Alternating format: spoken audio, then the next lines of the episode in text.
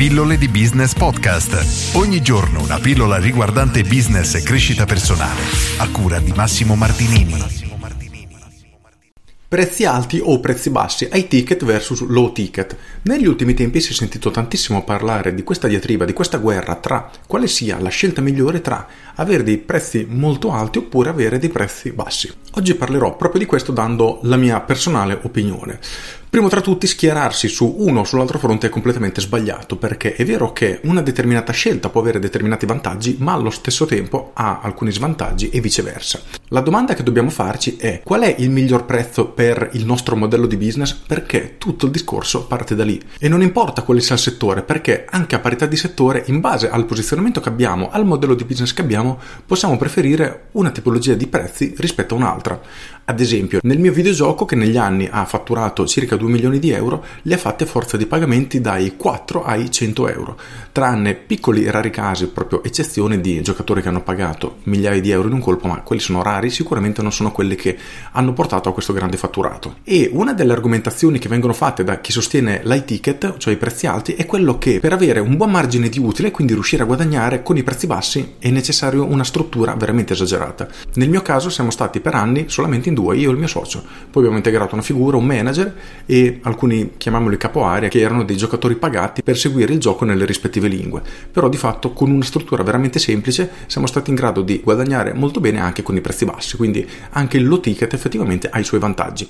Allo stesso tempo anche l'high ticket, i prezzi alti, ha dei vantaggi indiscutibili perché riuscire a vendere a prezzi alti ci permette di avere tantissimi margini, poter spendere di più per acquisire un cliente e ricordiamo che oggi il costo di acquisizione clienti è uno dei costi più alti che dobbiamo sostenere. Per cui maggiore il nostro margine, maggiore la nostra capacità di spesa per riuscire a catturare nuovi clienti. Per cui anche qui c'è sicuramente un grande vantaggio. Uno degli svantaggi invece è che solitamente il processo di acquisto è più lungo.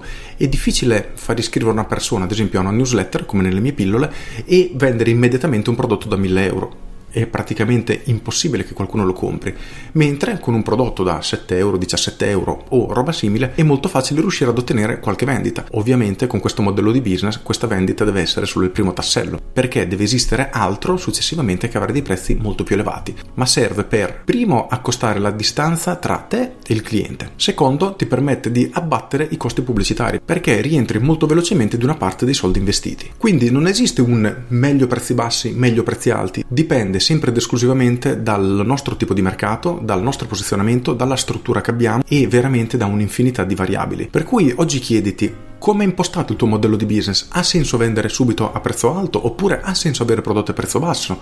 Non esiste una risposta univoca dipende esclusivamente, ripeto, da te, dal tuo posizionamento e dal tuo modello di business, perché la differenza sta tutta lì. In base alla strategia che decideremo di utilizzare, un modello può andare meglio e in alcuni casi un modello può andare peggio. Non esiste una risposta unica, quindi schierarsi su meglio i ticket, meglio lo ticket non ha veramente senso, perché è troppo soggettivo. È come dire, è meglio la Panda o meglio la Ferrari? Dipende, se devo andare in giro in un campo con una macchina che dopo un mese la devo buttare, forse la Ferrari non è la macchina adatta. Per cui, ripeto, è davvero soggettivo. Con questo è tutto, se avete trovato utile questa pillola cliccate mi piace e condividete, io sono Massimo Martinini e ci sentiamo domani. Ciao! Aggiungo, se non sei ancora iscritto alle mie pillole di business, fallo subito, vai sul sito pilloledibusiness.com, ci si iscrive in pochi secondi e tutte le mattine alle 7 si riceverà una mail riguardante business, marketing e in alcuni casi crescita personale, davvero ci si iscrive in un minuto e ci si cancella con un clic, per cui provare per credere. Con questo è tutto davvero e ti saluto. Ciao!